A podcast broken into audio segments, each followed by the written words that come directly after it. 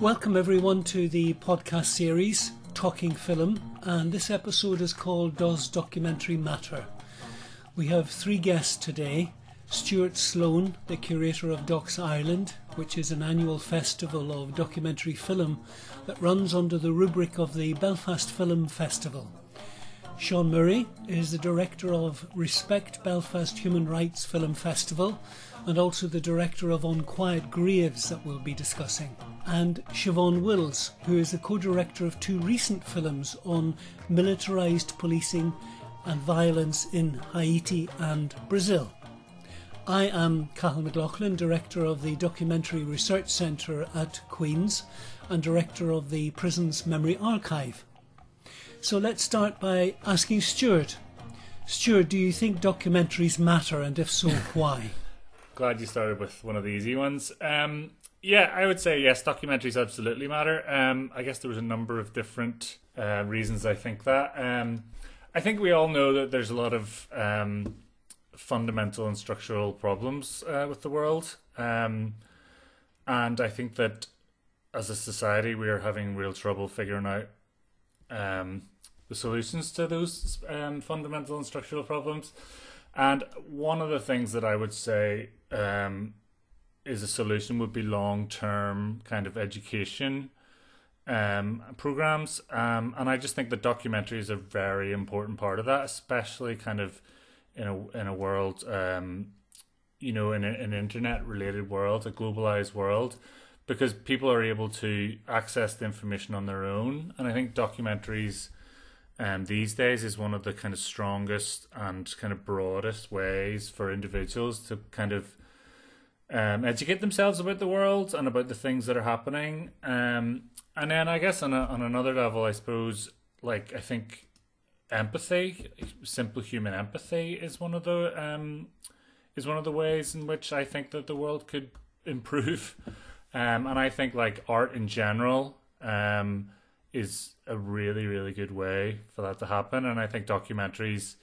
I mean, obviously, I'm maybe a bit biased, but for me, anyway, on a personal level, I think documentaries are the kind of easiest and best way for me to kind of empathize with humans across the world. Um, so that's kind of why you know I I, I would say they matter because of that because I'm allowed to empathize with all kinds of people around the world. Um, and you know, subjective truth is important too. And I think that's obviously like a very um, important kind of part of art. But I also think there's objective truths. Um, you know, maybe slightly wider objective truths, and I think documentaries are really good at portraying some of those. Um, Herzog would call that the ecstatic truth. So maybe not one a truth that's made up of details or details that need to be disputed, but kind of wider truths that are kind of self evident about humanity and society. And I think documentaries are really good at exploring and explaining that.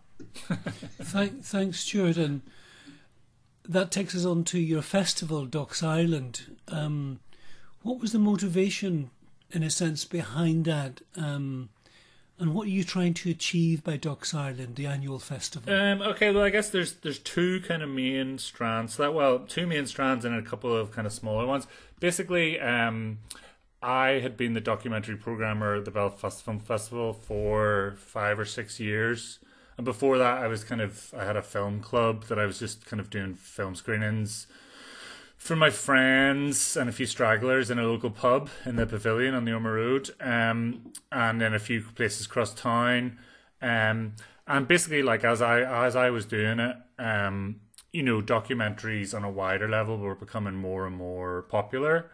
Um, so like our it was a lot easier easier for us to get an audience um and there was a lot more kind of press and media about it and there's also obviously a lot more films being made um you know there's many different ways and reasons for that i would say streaming is part of it um i would say like filmmaking becoming much much cheaper is part of it um you know that this digital world that we live in um you know when documentary started it you know it only really started in the 60s because you couldn't actually carry cameras. Um, you know, when the Maysles finally got a rig they could carry, that's when you know certain types of documentary started. So yeah, so anyway, they got became really popular, and um, more and more and more, and then I started doing it for the film festival, and our documentaries became more and more popular. Um, and we started doing um, a lot more like Irish documentaries as well, and they became more and more popular. And both the quality and number of them was increasing massively, like right in front of our eyes. Um, and so we just saw the fact that that was happening in Ireland, especially, but also on a kind of more global scale. Um, and then kind of inspired by other kind of um, international documentary festivals. I mean, there's there's hundreds now all over the world, and we thought we could do one as well. So we kind of um, from our team within the Belfast Film Festival have split off, um, and we are doing a, a documentary only festival in June. Um, we did our first one, which was Irish only in 2018, um, and we sold out every night. Um, the highlight being, of course, Sean Murray's Unquiet Graves, um, with over 400 people, and we probably could have sold twice or three times that. Um, and that was the kind of start of Sean's kind of journey with that film, which went all over the world, which was just brilliant for us to see, um, and it was brilliant for us to be part of that. Um, and so we just after we saw the response to that, we just knew we had to do it every year.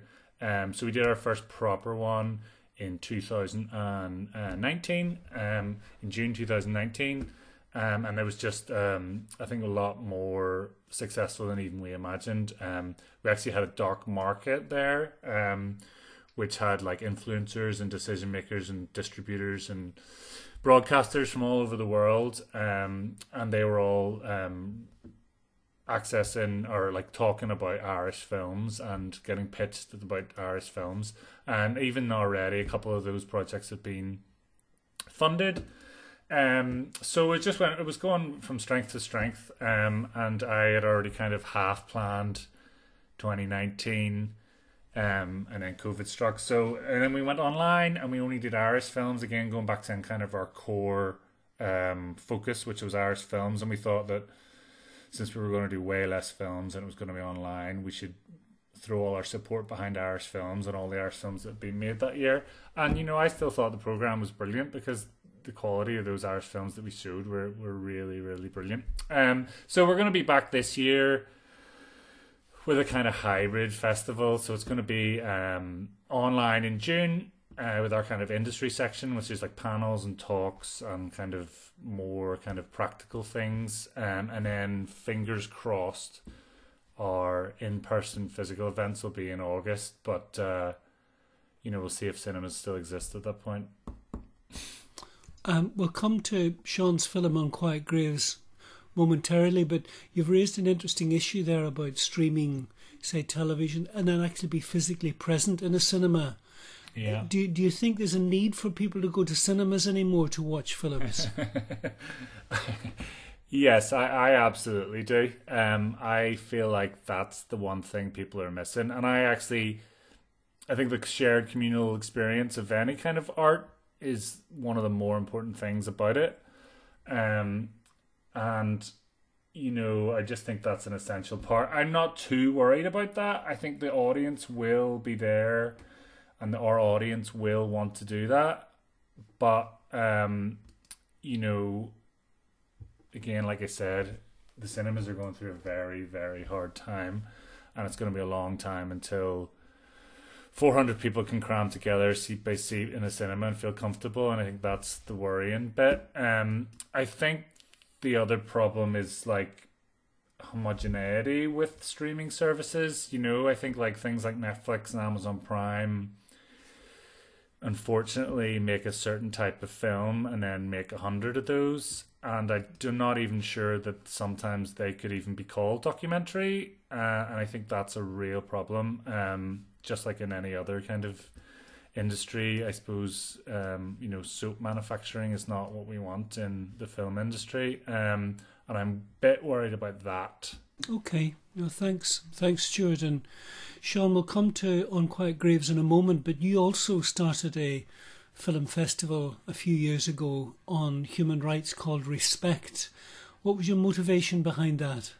I think it, it, it, came off the back of the success of the Belfast Film Festival, but we just wanted to centre more on uh, social and political issues, particularly seeing that we, we were uh, centred in West Belfast, an area that was, you know, vilified over the conflict. And again, the Belfast Film Festival itself grew out of that, that fact, you know. So I just thought that we were that, that, West, West Belfast was ripe for something like that. We, we have a well uh, structured and well organised community there uh, with with a lot of international uh, contacts, uh, and and I just uh, it, it really you know from from there it, uh, it grew from strength to strength, you know.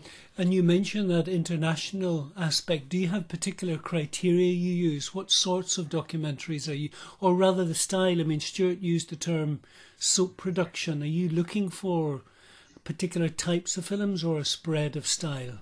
Well, really, really, there's there, there's two things that we, that we were looking for when when when we, we had set out to to you know uh, to advertise for, for, for, for, films to be sent in. So I think one was that it challenged uh, you know powerful economic uh, you know power blocks, uh, economic and political power blocks, and also uh, anything that that you know empowered marginalised voices. So really, it was the it was the keep of that something that had something uh, films that had something to say about you know, the, the social and polit- political uh, issues of their times.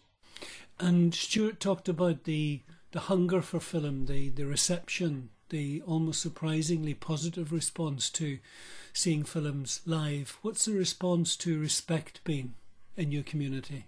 Yeah, no, it's it's it's it's been great. You know, to, to be quite honest, we what was really striking with us was the amount of international films that were were, were, were processed through the uh, through the the, the, the, the festival, and how many people internationally came to the festival. That that's what struck me because it always it always known that we, we had the that, that community already there that would would, would have that would have embraced that kind of festival within within uh, Belfast and West Belfast in general. You know, so uh, it really struck me about the, the, the, first of all the quality of the, of the films that were being sent in and and the the the how far and uh, the, the, the international audience were you know. As well as a festival organizer you're also um, a director with a very strong reputation now built on many films but particularly on Unquiet Graves. That's a film that has touched a nerve both with local communities because of what it talks about, um, overcoming silence, but also touched the nerve of what you referred to as those with political interests. Can you tell us a little bit about the background to that film, why you made it? Well, I always wanted to make a, a, feature documentary that, that give an overarching story on co- co- collusion. And for me, the Glenanne series of killings was something that, that had always struck me. You know, first of all, the magnitude in regards to how many people was killed, but also those that were involved in the killings. You know, we had members of the, UDR, which was the the, the, the biggest regiment in the British Army at the time. You had members of the police force who, who by day were, were policemen and by night were, were gunmen and bombers. So I, I thought the Glenanne series, although we, we I think it was it would be impossible to to list uh, uh all all those different incidents that, that might have been involved in collusion to take one uh, overarching story would have given an indication of, of how widespread collusion was. And the Glenanne series for me was something that I think the story needed to be told. Interestingly, about your film is that compared to some other films, is it it's not so much investigative because a lot of that work had been done, but it's about the people, the campaign, the families, the relatives, and their work to uncover the truth. Was that a, a choice early on? Yeah, well, for me, I think if we look at that that subgenre of documentaries, and, and, and even I'm describing collusion documentaries as a subgenre in itself, how if we look even since the Good Friday Agreement, how some of these films were made, they were uh, all all journalist based documentaries, so they're made by journalists. There wasn't any films that were really made by filmmakers, uh, which had which had an artistic tendency to them. So for me, I think the difference with Unquiet Graves was that it was made by you know a filmmaker. It wasn't made by a journalist. And I think stylistically, uh, it, it, we can see that in Unquiet Graves. Uh, the collaboration, the many different people I brought together who, who were also artists in, in making the film. I think the, the investigative work had already been done, but it had already been done over the years. It was how I shaped that and how I told the story, and really how I paced that to give it the integrity, to give the integrity of the family stories. It's had a huge response. Did that surprise you? I mean, a big response not only locally but also internationally. Uh, yes, it, it, did surprise me. I think I think the biggest surprise was was during the RTE screening. We had always, you know, at the same time, we didn't set out for any broadcasters to become involved in the film because I didn't want any uh, editorial control for, through any broadcasters. So when the RTE screening had had uh, had taken place, it really did surprise me that the vitriol that came out of uh, of some of the you know uh, some of those that were trying to def- defame me personally, but also the caliber of those that were trying to defame me personally. I mean, Charlie Flanagan becoming involved, uh, uh, a former government minister, and a lot of a lot of journalists who had, who had really been quiet uh, in the the opening of the film at Galway Film Festival and at Docs Ireland, etc. I think they were happy to let Unquiet Graves pace itself out, and they were hoping that the film would stay under the radar. But I think that they lost that kind of discipline once RTE had decided to to screen the film. You know. Um, and you mentioned um, the ex-minister Charlie Flanagan. Has the pub sometimes um, even bad publicity is good publicity? how would you say the film? How have the relatives felt that the film has had an impact? Have you been in touch with them? I have, yes. I've been in touch with a number. I, I stay very. I'm very close friends with a lot of the family members through through the making of the film, and I think the general consensus among family fam- family members is that uh, you know they, they measure the success of the film on the caliber of the people that's annoyed. Really, okay. You know they they they, they say that you know the film had set out plus more to do what it, what it, what it wanted to do, and that they were very very happy with that. You know. Good. Thanks, Sean. We'll come back to both of you in a moment. Um, Siobhan Wills, Siobhan, you've directed a couple of films recently. Um, but you're new to filmmaking. What attracted you to documentary filmmaking? Well, the two films that I've worked on, which I worked on with you, just to be clear, um, involve, are about um, military and uh, police violence in marginalized communities in Haiti and Brazil. And the standard social science research processes um, would normally involve uh, interviewing people or writing reports and probably publishing it in journal articles and maybe a textbook or a, a monograph. And those uh, outputs are really hardly relevant at all, uh, totally irrelevant to the participants, the people you're writing about that live in the marginalized communities, because they're very unlikely to read them, especially if they're in a foreign language. And so you're doing research that is sort of on behalf of, but disconnected from the people that you're researching about. And I think it, in this kind of situation, it would be better to research with the community rather than about them. And certainly that whatever you produce should be something that is accessible to the community and not something that they can't access at all. And I think film offers that possibility. Of course, there are ways, of, different ways of making film, so it is possible to just zoom in and make a film and never go back again. But it is possible to um, make a film in collaboration with the community, discuss with them why you're making the film, what they would like out of it, and uh, to try and work with them to produce a film that uh, tells their stories in the way that they want them to be told and uh, gives them the opportunity to to make sure that they're happy with the film at the end of it and say they want to withdraw if they want to withdraw. And that kind of process, I think, gives uh, the participants um, a greater the interest in wanting to participate in research that you have that is accessible to you that you can share with your friends that you have some degree of control over and I think that freedom and that it is your research as well as it's collaborative research, it's not uh, uh, the expert from somewhere else's research. Um, I think that opens up the possibility of more nuanced uh, uh, findings coming out, that people talk in a different way if it's something that they're part of, um, that it's their research as well as um, the me and the director and the and the rest of the team. so that is one reason. The other reason is um, in communicating the research. Who reads journal articles and, and monographs?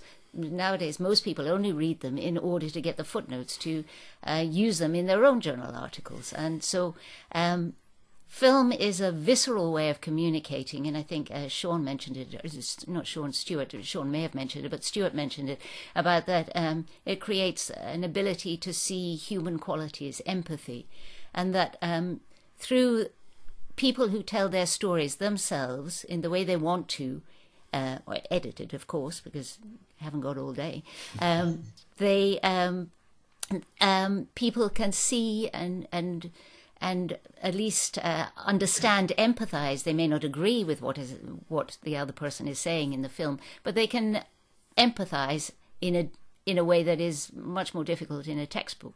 Uh, it's also easier to absorb. You're there for maybe an hour or an hour and 15 minutes instead of wading through a journal article with loads of cups of coffee. So I think it's a way of uh, sharing uh, the research, collaborating the research process with the people uh, who who you're researching with. And it's also a, a, a more visceral uh, way of communicating that research. Thank you. Um, you went to two communities that experienced uh, extreme deprivation and violence. Your background is law. You used to go to libraries. Um, what were the challenges in going to those out into communities um, in Haiti and in the favelas of Rio? What would you say were the challenges that you faced? There are numerous, so I won't go into all of them. The obvious ones are language, um, uh, roads, terrible roads, transport, um, extreme differences in uh, lifestyle. Um, Haiti is one of the poorest countries in the world, so you're working in a in a community where people are hungry, um, where there is no uh, drinkable water. So you have to be careful not to you know people offer you water but you know that this is extremely precious. You can't be seen be accepting their water even if it's 40 degrees and baking outside.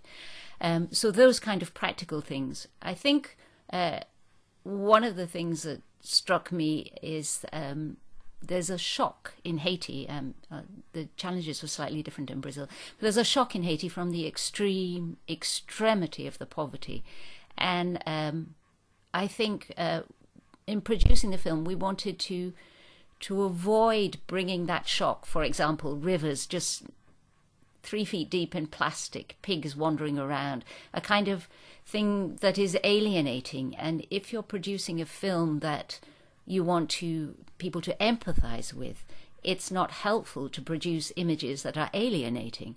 So we tried to focus on images that are universal that are shared. So children in school, rather than the um, that to to us coming from Northern Ireland are, are quite shocking scenes. So uh, that is one one challenge that um, in Haiti. The challenges in Brazil uh, were different. In Haiti, we were f- talking about there there is violence in Haiti. There's extreme violence right now, and there was uh, extreme violence in 2005. But in the period we were there in 2017, 18, there was violence, but it was uh, moderate kind of violence. Um, so it was possible to go around and, and not be interfered with too much. You had to be careful. Uh, there were gangs, but it, it was nothing truly uh, out of order. Um, but in Brazil, the violence was escalating when we were there in 2019. We were in Rio de Janeiro, and police were killing, uh, and still are, killing people, six people a day.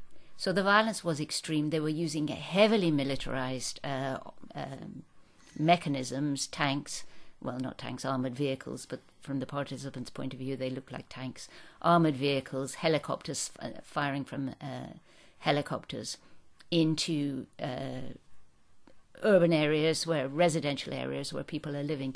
Three times we had to turn back um, because of a sudden military operation in the community where we were when we were on the way to meet people. They sent us a WhatsApp message saying, "Don't come now. There's an operation on."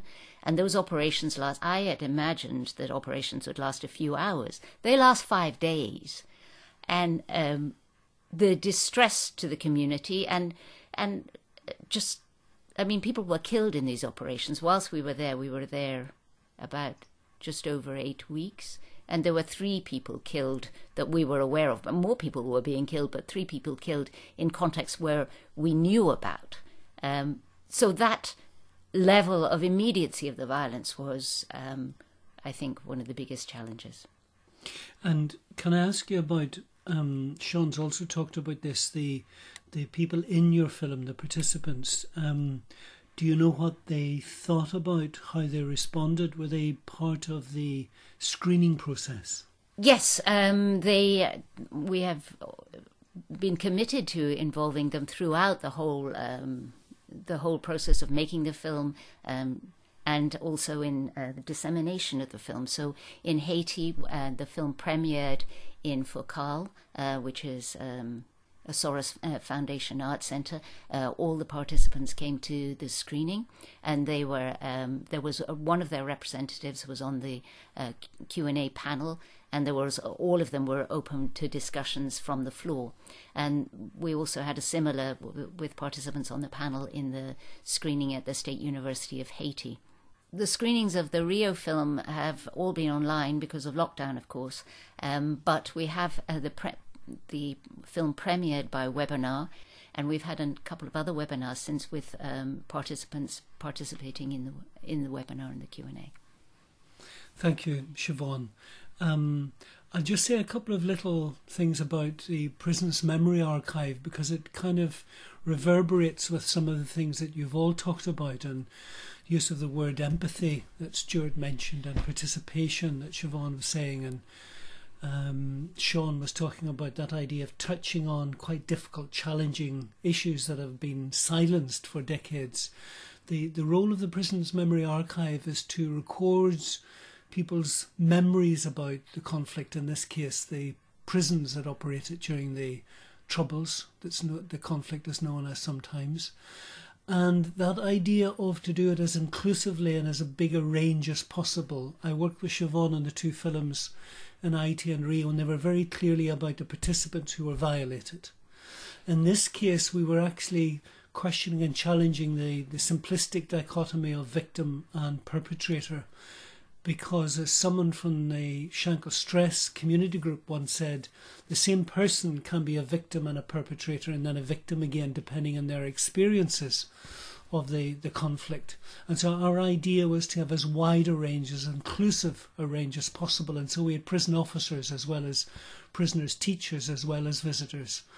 And showing that film in public, and I think that's one of the most interesting aspects. We thought most of the work would have been done beforehand, but actually getting your film out there, getting it seen, and seeing the responses to it can be equally challenging that film has been very well received. We've made films from, sorry, we've edited films from the archive. And one particular film about Armagh Jail, the women's prison, created wonderful safe space in one cross community women's group that allowed them to start to talk about their own experiences. In fact, they didn't talk about the film at all, but the space that was created allowed them to talk about their own experiences across what's called a peace line. And so they talked about education, uh, violence, imprisonment, and etc. But we showed it in another situation, which was ex-service people, prison officers, UDR that Sean's referred to, the British Army Regiment, the RUC, the name of the old police force, and the response was um, really strong, very critical, and that was because those people. It's the other side of the coin of pain is anger, and those people in that community felt that they had been bypassed, that the progress that we have seen in terms of the end of conflict um, and the political settlement has meant that we've moved on. But as they put it, the people that they put in prison to keep society safe are now in government. And so as society moves on, those people felt that they had been bypassed. And I think when we're talking about showing films, often we can get, and Sean's experienced this, very, very critical responses. And I think it's about how you engage with that, manage that, negotiate, is one of the most important things that we certainly face in any transitional society faces. Okay, what I'd like to know is do you think is there a future in documentary film? Is there such a kind of landscape of so many films out there that finding space for films has become increasingly difficult? Maybe Stuart, would you like to start? Yeah, yeah. I mean, it's a very, very important and relevant question, and I think um, you know the COVID world has kind of accelerated maybe the problems of this um, in a kind of good metaphor of how the rest of the world is going. The kind of rich are getting richer. Um, I, I would say that like you know, there's a chance that festivals um, are in a stronger position because the kind of weirder and more experimental and in my uh, opinion more interesting end of documentary and and that might include the kind of films that deal with um, kind of civil rights around the world and things like that more like the more journalistic films. There's more space for them at festivals because the kind of commercial end is now being swallowed whole um, by the streamers, um, and I think that's a good thing for us. I don't know if it's necessarily a good thing in general, um, like I mentioned before, um, but it's it is it's very tricky at the moment. I mean, a lot of the films that I would have normally been able to get for this year's festival are on TV, um, and a lot more TVs shows and streamers and broadcasters are buying documentaries I don't think for very much money. Um, and I think ultimately that is also still a good thing because a lot of these films are good, or at least you know some of them are good. Um, and so I think that's a good thing in general. And I think like a lot more people are watching documentaries, and I think that's definitely really really good. Um, but yeah, it's it's it's it's tricky. I don't know. I mean, I still have a hunger for it. I don't know. What, what do you think, Al or Siobhan? What do you think about that? Well, we've had our own experience with exhibition. Maybe you'd like to talk about. I mean, some of the more obvious human rights festivals haven't touched us, but we have been shown by a lot of much smaller but very kind of targeted uh, festivals like black film festivals, women's film festivals, etc. Mm-hmm. Mm-hmm. How have you felt that the film has been received?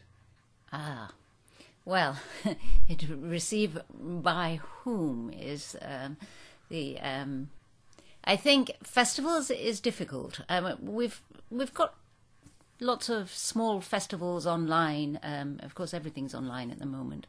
Um, breaking into uh, human rights festivals or the festivals that might really, um, the bigger festivals that might really um, enable uh, a real shift in in the narrative is quite difficult. And I, I don't really know why, because I think people think the films are good. But I think um, it's possibly um, part of it is um, being known within the field. Um, but aside from the film, uh, there are other avenues for for screening documentaries than film festivals, and I think um, that uh, the first one before the lockdown, um, the film we made on Haiti has been screened widely um, in universities and um, museums and other groups um, in many, many countries. And I think the response to it was, I think the value of a live screening is that um, there is this kind of shared experience and people can uh, communicate and talk about that what is happening, and that those opportunities are not necessarily confined to festivals. Um, lockdown is a bit difficult because uh, yes, the film has been screened, but I don't really know how it's been received because you don't really get very much information back. So, thank, thank you. And I mean, importantly, that uh, It Stays With You was shown at the United Nations Human Rights Council side event in Geneva, and that was, you know, that made up for a lot of not getting to festivals. Um, but the other thing, Sean, I was wondering about in terms of the future, because there are a lot more f- films out there and available to watch. What about the funding of films? I meant to ask that earlier. How do you fund such independent, challenging uh, films? I can only speak for Unquiet Graves, uh, and of course, I'm already in pre production with the follow up to Unquiet Graves. Uh, any funding that we got Besides, I think we got uh, uh some minor money from uh, from NI Screen towards the end of, of Unquiet Graves. any money that we've got has come from the family members and supporters themselves. So that, that we, we we raise the money ourselves, which is uh, quite quite a different format from, from, from many filmmakers in that sense. So I think it's just that we've had the, the, the public support behind us. I think that that Unquiet Graves has really struck a chord, uh, and and it's it's been far easier for me second time around to raise money for the follow up film. Uh, but I think when you're when you're dealing with, with, with subjects that are so politically sensitive, it's very very difficult to get institutional funding. I th- uh, and I wrote about this in my own research in my PhD. I think after the the, the, the, the release of 66 Days, at a meeting with, with, with NI Screen and, and, and it quickly became I quickly I, quickly became aware that that, that, that there, there, were issues there with, with, with funding and that I think the, the, the DUP backlash to, to the to the uh, release of 66 Days had caused some concern uh, in, in, in some circles. So I think it worked out better for me because with that that that when you stray for that kind of independent funding and, and, and, and where, where that money comes from in regards to family members and supporters, you have that, that freedom to make the film that you want. That I think that's the difference. And if you are able to do that, I would always suggest that, that you do do it. D- distribution is a completely different thing altogether. But I think if you if you're if you're willing to take that risk and you, you, you have a film that becomes a, a critical and commercial success through that, obviously second time around it becomes easier and, and, and dis- distributors etc. Uh, they, are willing to take a risk then on, on or, not that they're willing to take a risk. They see that that. Uh, your team are able to make a, a film of, of, of, that kind of quality, you know.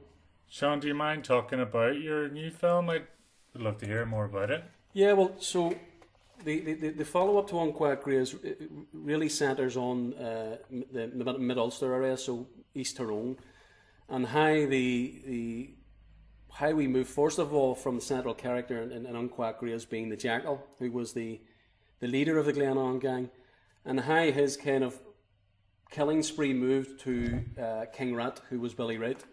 Mm-hmm. And both both those uh, both, both them operated together, and both were, were, were state agents.